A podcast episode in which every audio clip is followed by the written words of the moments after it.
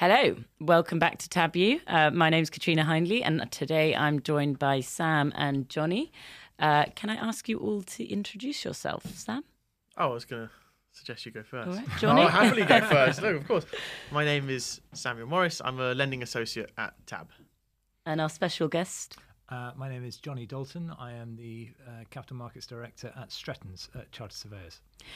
And today, the podcast is going to be all about commercial property investments. And we're going to be asking a couple of questions on what it is, what they are, as well as what it is, uh, and everything else, and the future of the market, etc. So, if we kick things off with question number one, which mm-hmm. quite simply is what are commercial property investments? Commercial property investments are uh, properties which are um, fundamentally income producing. Uh, so, um, whatever anyone buys or sells will always be the property, the physical building, whether it be uh, land, land plus building, plus a, a stream of uh, rent or um, direct income. And can anyone invest in commercial property? Anyone can. Um, people tend to directly invest either in their personal names or in limited companies. Uh, sometimes people buy uh, as part of syndicates. Um, uh, or um, people might buy a, um, a REIT, so a um, real estate investment trust, which will be a, a PLC, so you'll be able to um, uh, buy that on a stock exchange.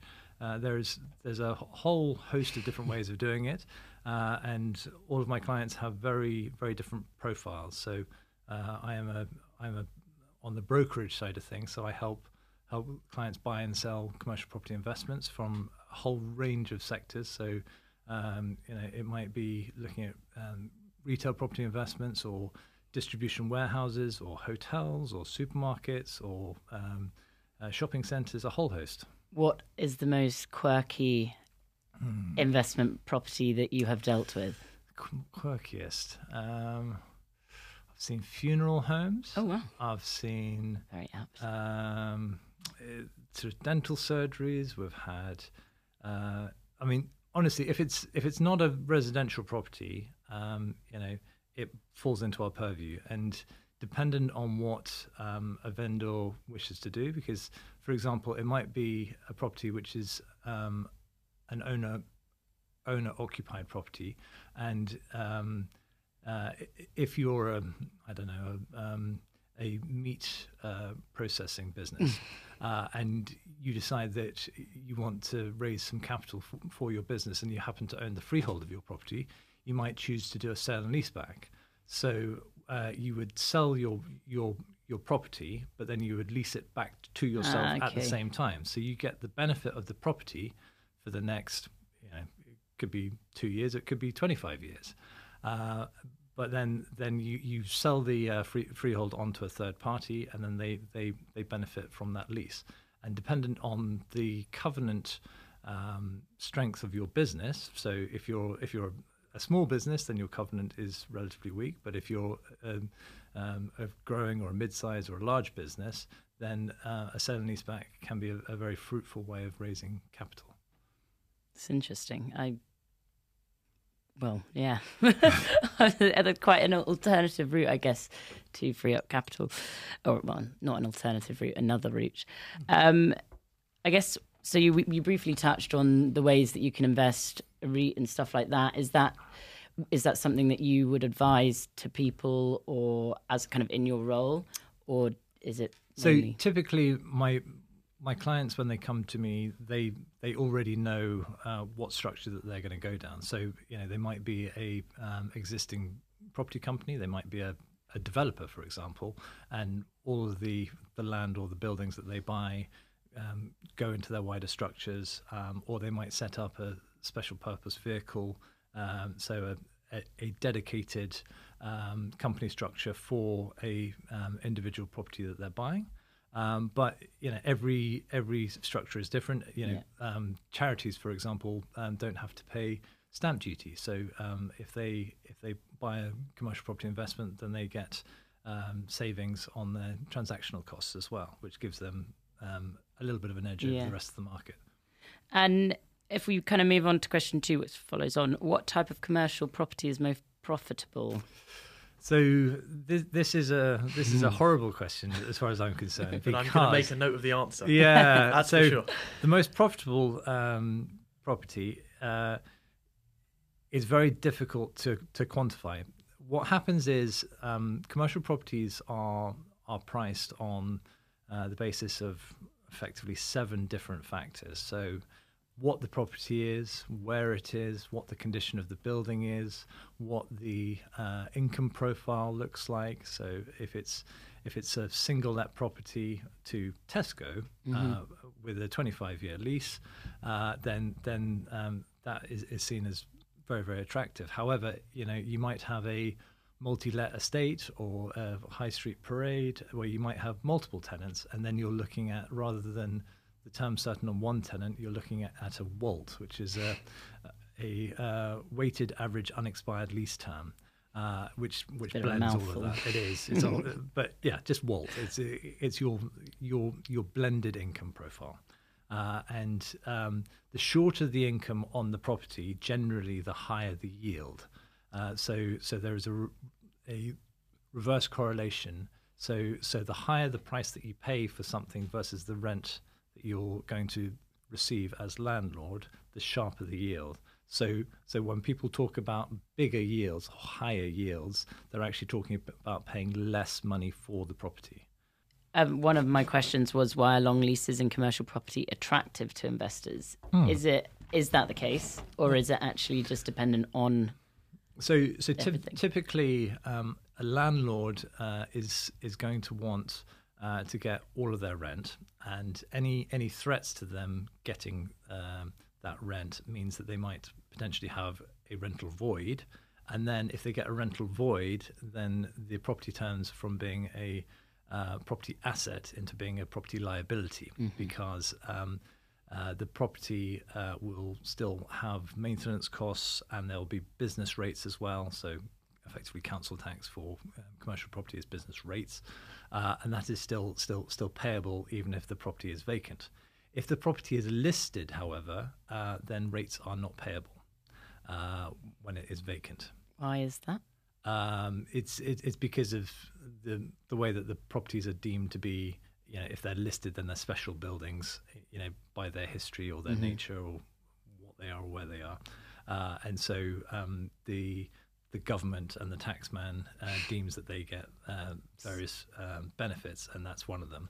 However, typically with listed buildings, there are problems that go with them because if you if you want to do works to a listed building, then uh, certainly in this country, um, uh, you have things like uh, English heritage uh, crop up and say, no, if you want to change those windows, then you can only change them for this type of window, and it will probably be triple the cost of um, what the most um, cost-effective way of doing it would be.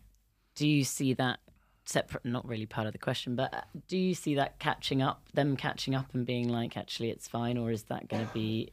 Is it an? it- Is it a fair thing that they're saying, or is it that? Uh, I think They- so. I mean, typically these are buildings of, of merit Yeah. in, in terms of how they've been constructed, and they, they may be you know Victorian buildings or Georgian buildings or whatever, they're, and it might be part of the character of the local community and all that kind of stuff. So, if people want, um, if the buildings have been listed for whatever reason, um, people are doing it because they want to protect how the Yeah. look and feel of their community ultimately.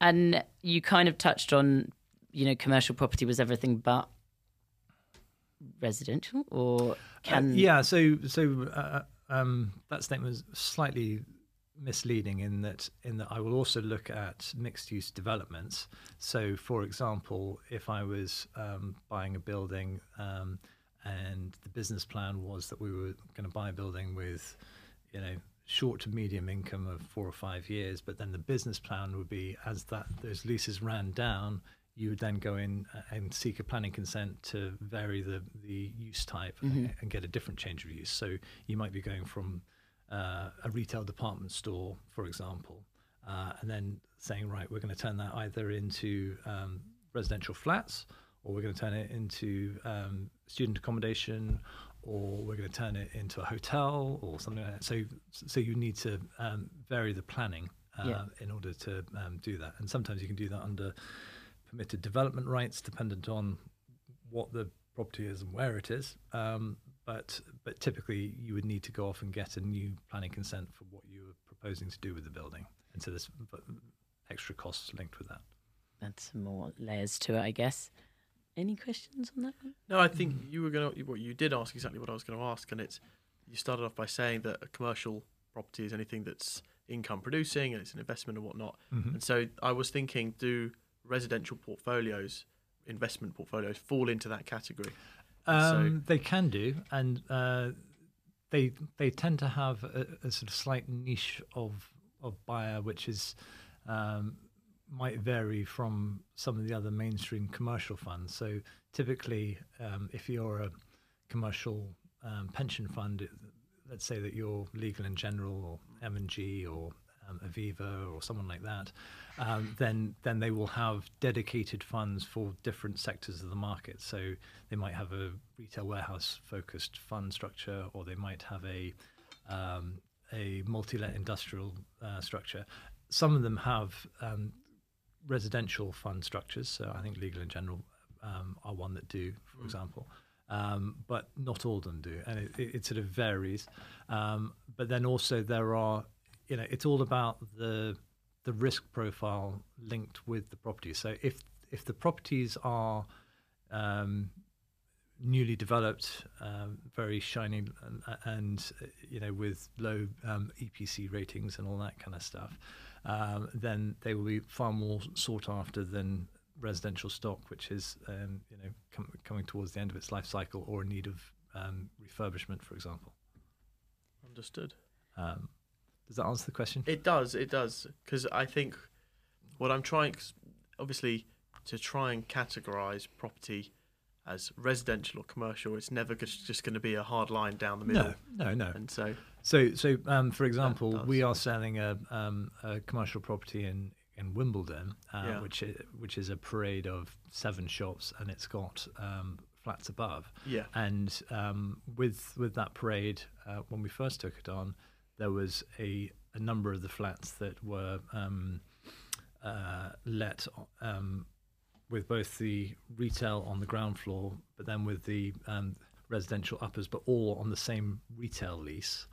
Um, and then over time, the the retailers tend to sublet the um, space above because it's not core to what their business is doing, and then you get you know um, residential tenants within them, and then others that uh, have been um, sort of demised purely as residential flats, and then you know a a purchase, purchaser of that scheme might consider um, uh, buying all of the retail income and then selling off the various um, flats, you know, to boost their um, overall returns, or they might choose to keep them long long term, refurbish them, make the rents go up over time, uh, and just just improve the general. there's, Um, there's so many amenity of the ways of, of managing the asset to Yeah. improve its value, income, and, and But but but again, it boils down to the landlord and um, what they want to do in terms of their business plan. Yeah, And absolutely. you know, if they if they want to, uh, you know, some of them will just want to be very very passive and just just take the rents and um, not necessarily improve the building over time. Others are laser focused on making sure, Sure, that yeah. that their property is best in class and will stay best in class and get the best tenants and the best rents and all that kind of stuff. And how often do you find yourself having to steer clients in certain directions or help them make certain decisions because maybe Hmm. they're not as well versed in in property and what might be best for the asset? Yeah, I mean, um, lots of lots of clients within um, Stretton's wider business uh, have have controlled um, their, their portfolios of properties for a long period of time, especially if it's if it's been part of a of a family structure. If Yeah. if it's a family trust that might might have a portfolio of you know four or five different assets, and so, you know, might have some shops, they might have some warehouses, they might have some flats. Um, it, it, it, it completely varies um, client to client, um, but um, yeah, it, very variable. I'm going to stay on that point and actually go to the question of do commercial investments in property require a lot of management? Uh, they can do. Uh, they don't have to. Um, so if it's a um, if it's a very long lease uh, to to the government, for example, uh, and the the rent review profiles go up in line with um, the retail price index every five years, for example, then as a as a landlord, if it, if the property is a a driving test centre or if it's a government office building Mm-hmm. or something like that, uh, you will get your rent four times a year.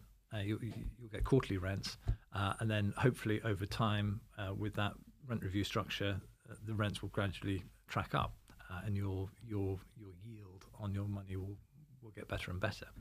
Um, but um, that's that's at the sort of top end of the market in terms of the government is the lender of last resort. They cannot go bust. Uh, so so so government leases are highly sought after um, on that basis because they take on um, sort of uh, gilt-edged dynamics in terms of gilt is a government bond. Uh, so so it is a it, it's still a property deal, but it's closer to a bond deal in, Yeah. in terms of its structuring than a than than a normal property deal.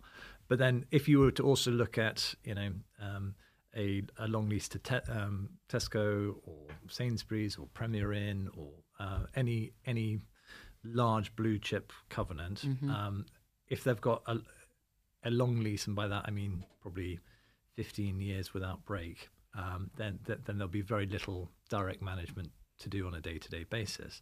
Uh, it's more when you're looking at um, multi-let properties or properties which are in need of refurbishment, uh, or if you're yeah wanting to go, look at sort of change of use angles and things like that, then that, then you need to be a bit more hands-on in terms of bringing in more consultants and cost consultants as well. So you might bring in quantity surveyors to work Yeah. out what it's going to cost you to um, turn that that know, shop into you know a, a range of other flats or whatever it may be. So these these are all very much things to do with what you can do to manage the the value of the property and the asset. Yeah, it's about it's about managing the the level of risk which is suitable to each client. And you know, Mm-hmm. if if um, my client, rather than being Legal and General, Mm. a, a large pension fund where they are um, because it's pension money, they are wanting a very low risk um, sort of variable on it.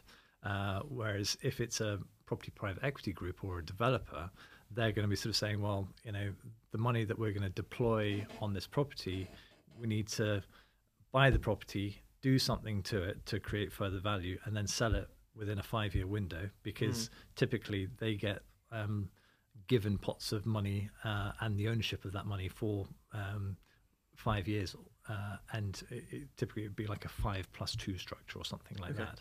And um, if if they buy something uh, and that that business plan doesn't pan out, then they can get themselves into a lot of trouble very quickly. Um, Inevitably, there are going to be other factors such as the market, which Yeah. could be working for for them or against them. yeah.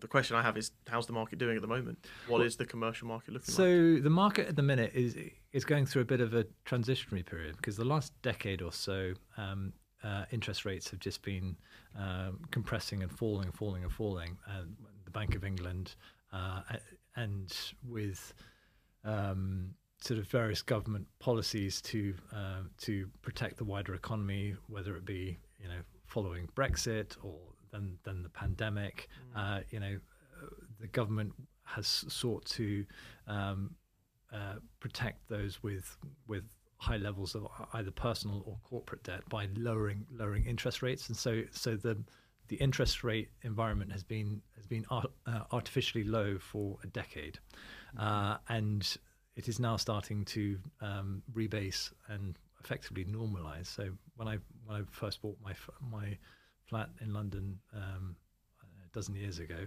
uh, I was paying uh, interest rates of I don't know five and three quarters or something like that.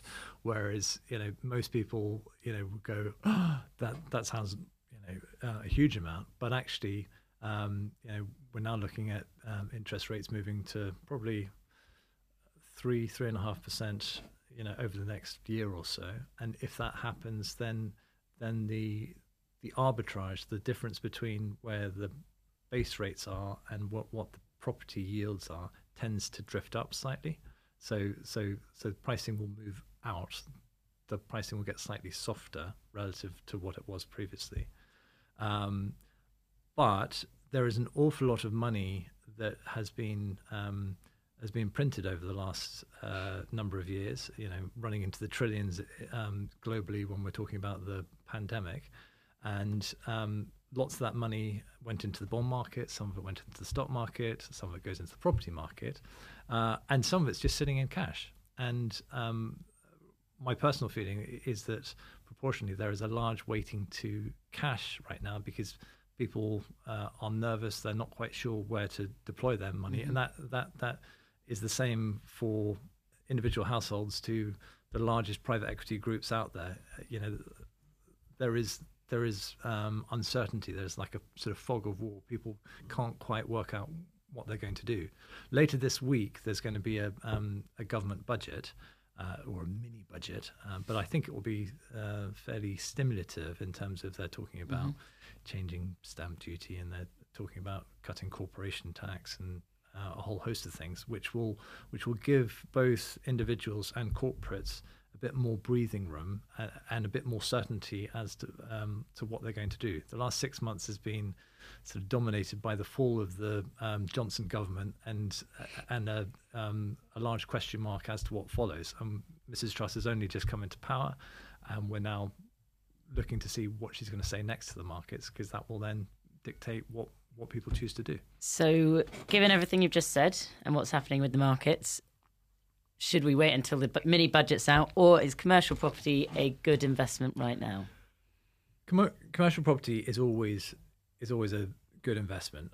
I would caveat that with understand what you're buying. Um, lots of people, um, I think, make make an error of deploying capital into parts of the market that they don't fully understand. So, for example, um, uh, retail property over the last um, 15 years has been hugely disrupted by um, the changes in shopping habits and uh, online spending. Yeah. Uh, so um, that is that that has caused a lot of pressure on local high streets, and rents have been uh, rather than rising, have been falling backwards, and and the yields that um, uh, the market has been willing to pay for those properties.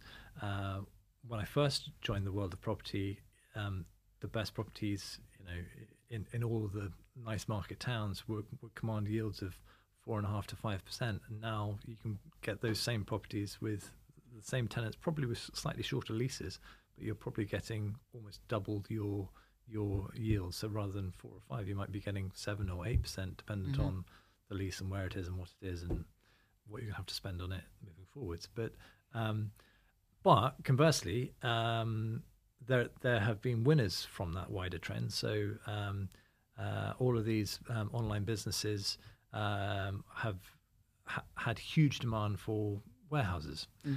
uh, and so warehouses for the last decade have been the out and out stellar performer uh, in portfolios. And it doesn't matter if you've got a, um, a relatively small warehouse. You know, it might be four or five thousand square foot, or it might be a million square foot let to Amazon or someone like that.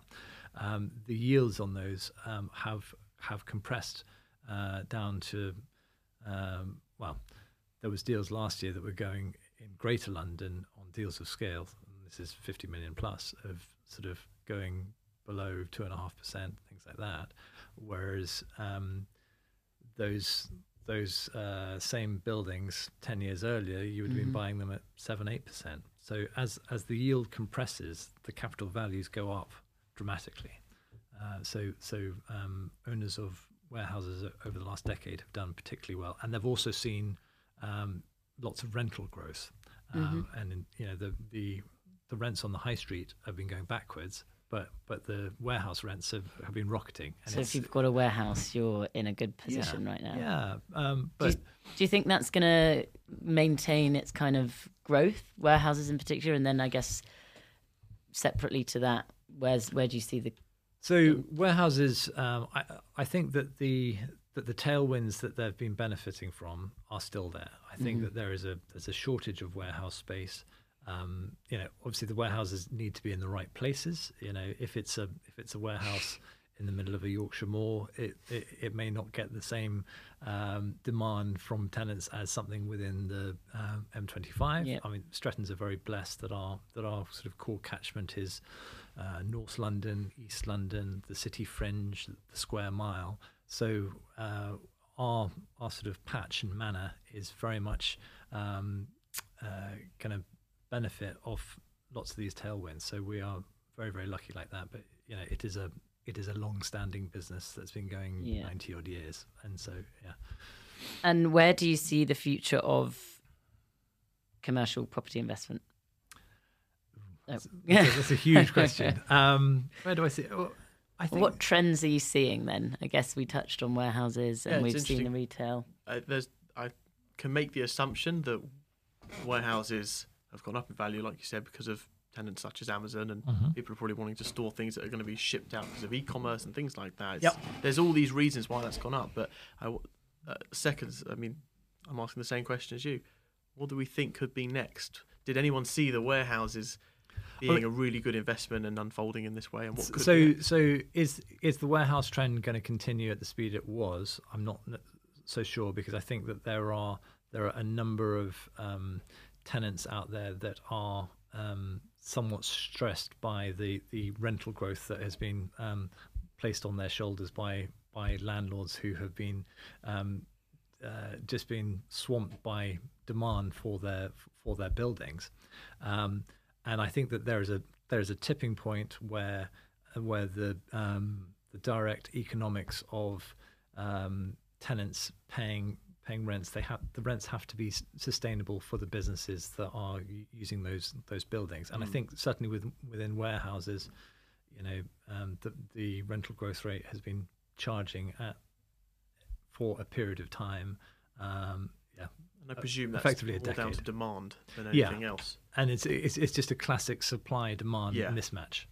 Uh, and um, you know, I think there are industrial developers who are uh, um, scrambling to find sites so that they can build new buildings to soak up more of that demand. Um, but I think I think that that that is starting to calm down a little bit, uh, and there are other areas of the market that are um, that are coming through. I mean, certainly. Um, student accommodation has been very popular. So there are um, some fund managers out there who talk about beds and sheds, and, and you know the the uh, beds might be um, uh, student accommodation. It might be um, uh, BTR, uh, so build to rent as well. So a, a residential format where uh, these these um, tall resi blocks are being um, developed, but rather than selling off the flats one by one uh, to you and all your friends, Yeah. uh, the, the the the owners purposely uh, choose not to sell those flats and to hold those flats uh, as a long-term stream of income. Yep. So so um, people call it either BTR or PRS, so uh, private Private rental sector. private Yeah. rented sector, exactly. Um, so yeah, both of those. And what about kind of ESG products and commer as commercial investment? I know that there's a lot of capital out there at the moment, and So um, ESG uh, is is at the top of lots of um, fund managers' uh, sort of buying criteria in terms of it's something that they are they're very focused uh, on um, thinking about in terms of the sustainability uh, of buildings that go into their portfolios. Um, you know, I think that there's been a lot of uh, concern from fund managers of offices, uh, for example, that they're going to have to uh, do major Mhm. works to their buildings to keep their, their, their buildings compliant for energy usage and so on. Uh, and you know, as as the, um, the the government has had campaigns to uh, get us on a path to net zero by 2050 or whatever it is, um, that has that has uh, had lots of follow-on effects, and Mhm. uh, so so the the environmental um, part of that uh, is is typically in the running costs of the building. So if it's if it's a best-in-class building and it's been uh, very carefully designed and it has very clever heating systems and drainage systems, and you know they've used lots of renewable um, fabrics within the construction of the building.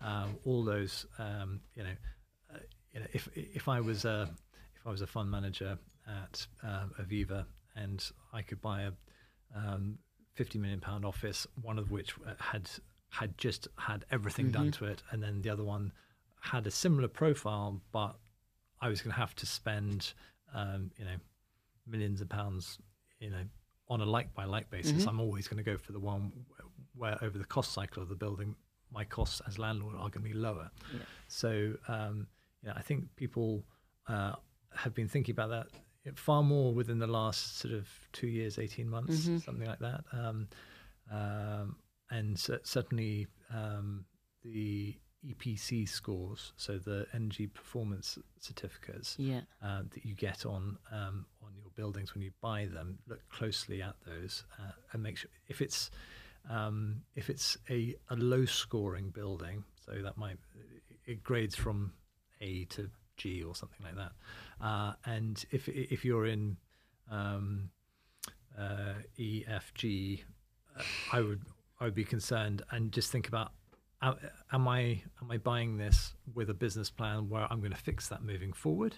Uh, uh, and there's no problem with that. Yeah. Um, but also, if it if it's a if it's a particularly low scoring building, that's also going to have um, sort of follow on impacts for things like insurance and other wider maintenance as well. So I guess from a kind of, you know, we mentioned this kind of sale and leaseback thing at the beginning. Hmm. That might encourage more business owners to invest in ESG standards for their building because they can probably get more money for Yeah, their so- property by the end of it. So I mean, you know, if you're if you're a medium-sized business and government policy is sort of saying that you've got to spend 10 million pounds on your buildings, but you don't have 10 million pounds to hand, uh, but you've you, you've got a building that you bought 30, 40 years ago, uh, and you, relatively speaking, would have paid uh, you know a relatively low price for the land. You may have developed the building yourself, or you've you've done various works to it over time.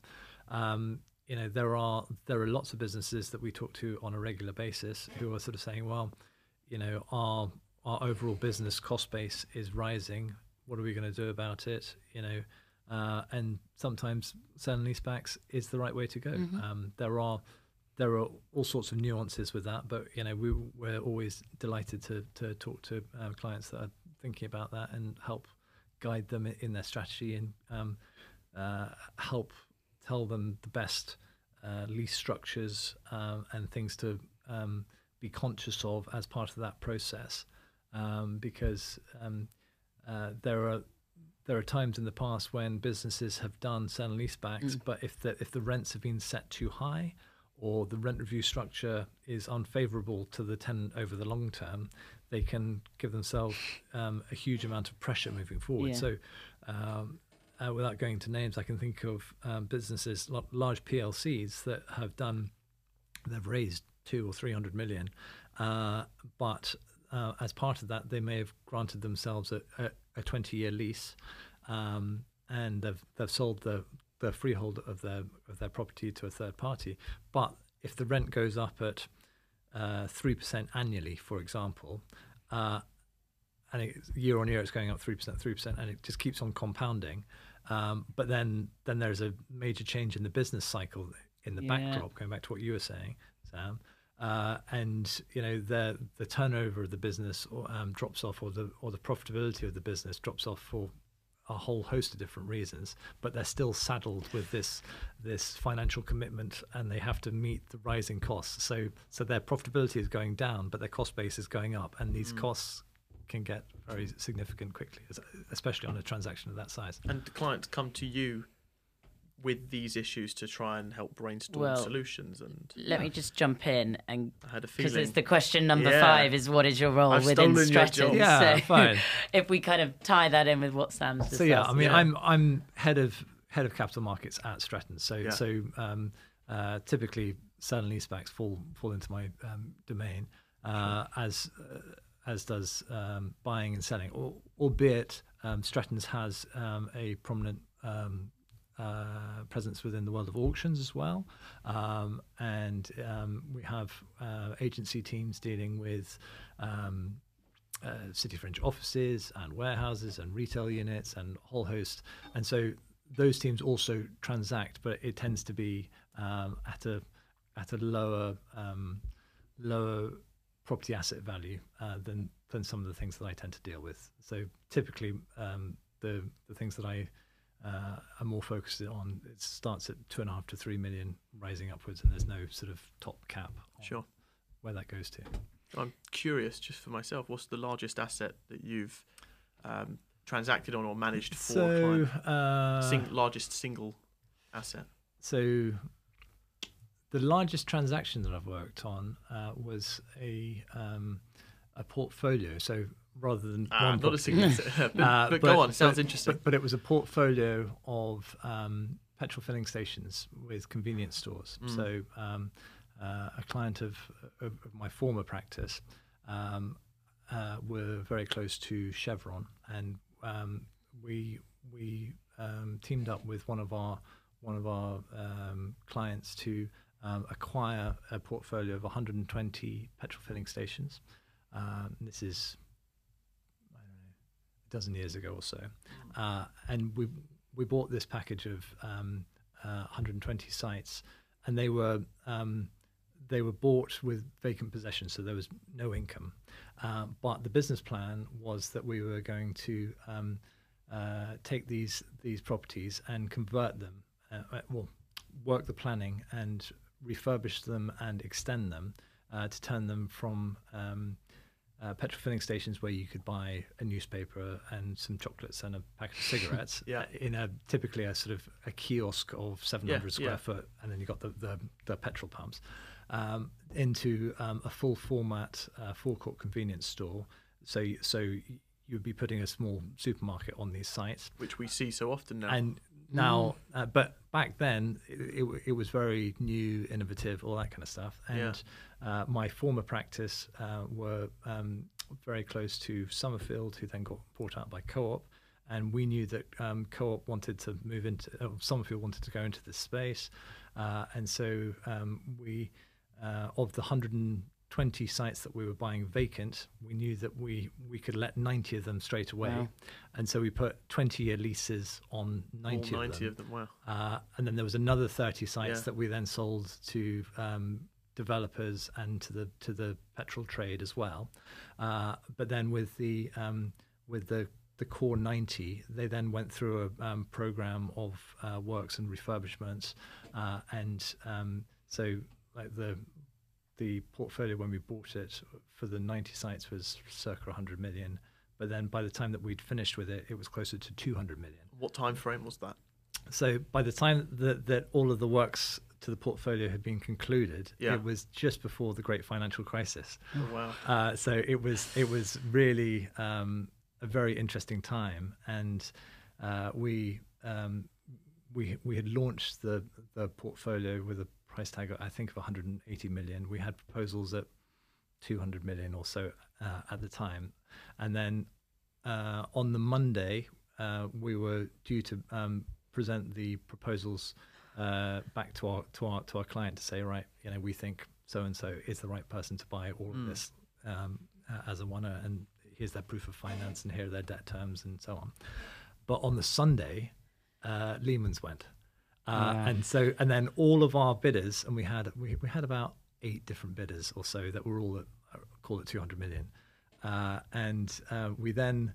Um, all, all of those bids fell over because they couldn't get the, the finance terms that they wanted Mm. uh, from the banks because the banks st- hmm stopped lending off the back of um, Lehman Brothers collapse, and you know all the banks are then sort of looking around at every other bank, deciding you know uh, is our business still still sound and secure and all that kind of stuff. So uh, that that was a huge whirlwind, uh, and then we then spent the next two years effectively breaking up that portfolio of ninety, and then. Um, uh, breaking it into more bite-sized chunks so we sold you know uh, smaller portfolios Yeah. of 10 properties at a time Yeah. four properties at a time or Yeah. even single deals all over but ultimately we still got to the to the capital sum of 100 and- I think it was about 190 million by the time that we were all done but it was through a, a massively turbulent period in the market but because the the leases that we um, we had got from Somerfield were were 20 year leases they were they were long strong Mm. defensive um, profiles of income, which meant that um, uh, the market very much um, were chasing that for, for wealth preservation uh, as much as wealth generation. Well, there you go. The question was, what do you do? And I mean, that, Yeah. that that's a great example. Well, it, it, it was it was a it was a roller coaster. I it bet. really was. Uh, but to, to have that that have that knowledge and understanding of how to manage a scenario like that? Is there a sort of are there certain qualifications or studying or learning that you have to do to put yourself in a position to be able to advise clients on these things? Uh, so um, typically, um, most most um, investment agents are um, chartered surveyors, Yeah. and uh, people people go off to university.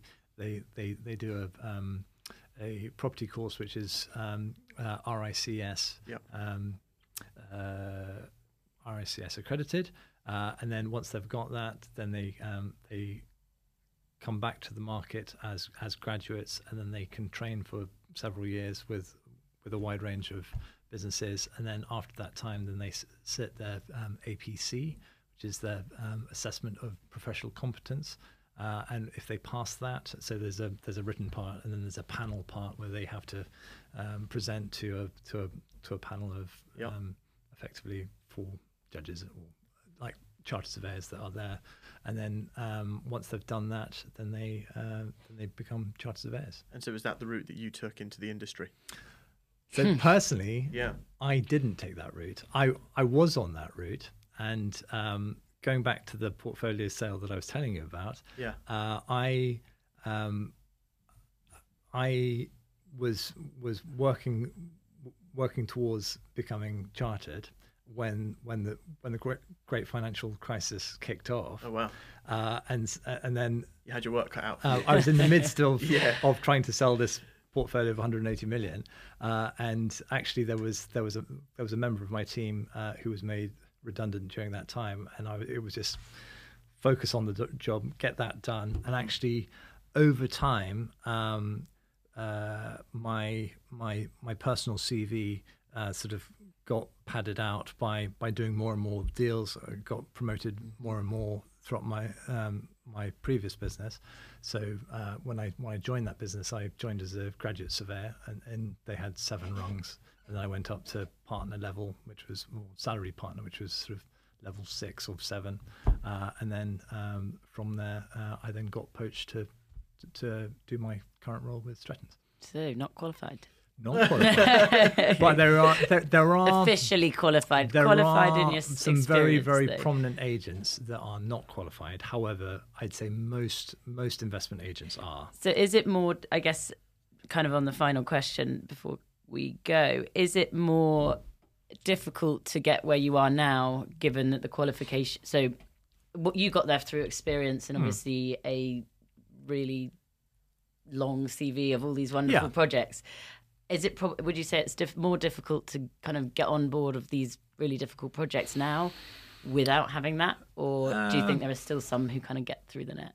It's difficult. Uh, I think I, I think that um, given the the hurdles for um, people coming through into into surveying today, I think that if if for example you're wanting to go and to train as a um, investment agent and then become a property fund manager, for example, if you want to be a fund manager, you absolutely have got to be chartered. Yeah.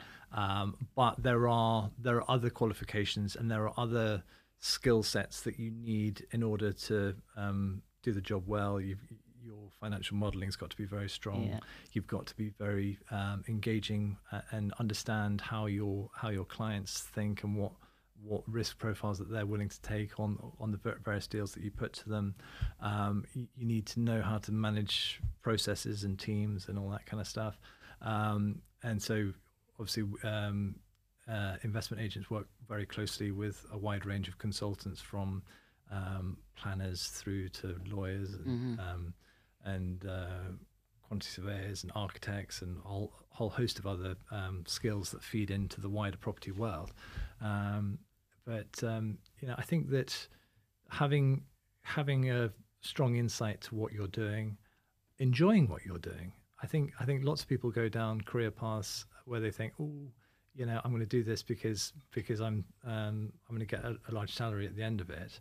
I think I think that you need to choose a career that that you you like the Mm-hmm.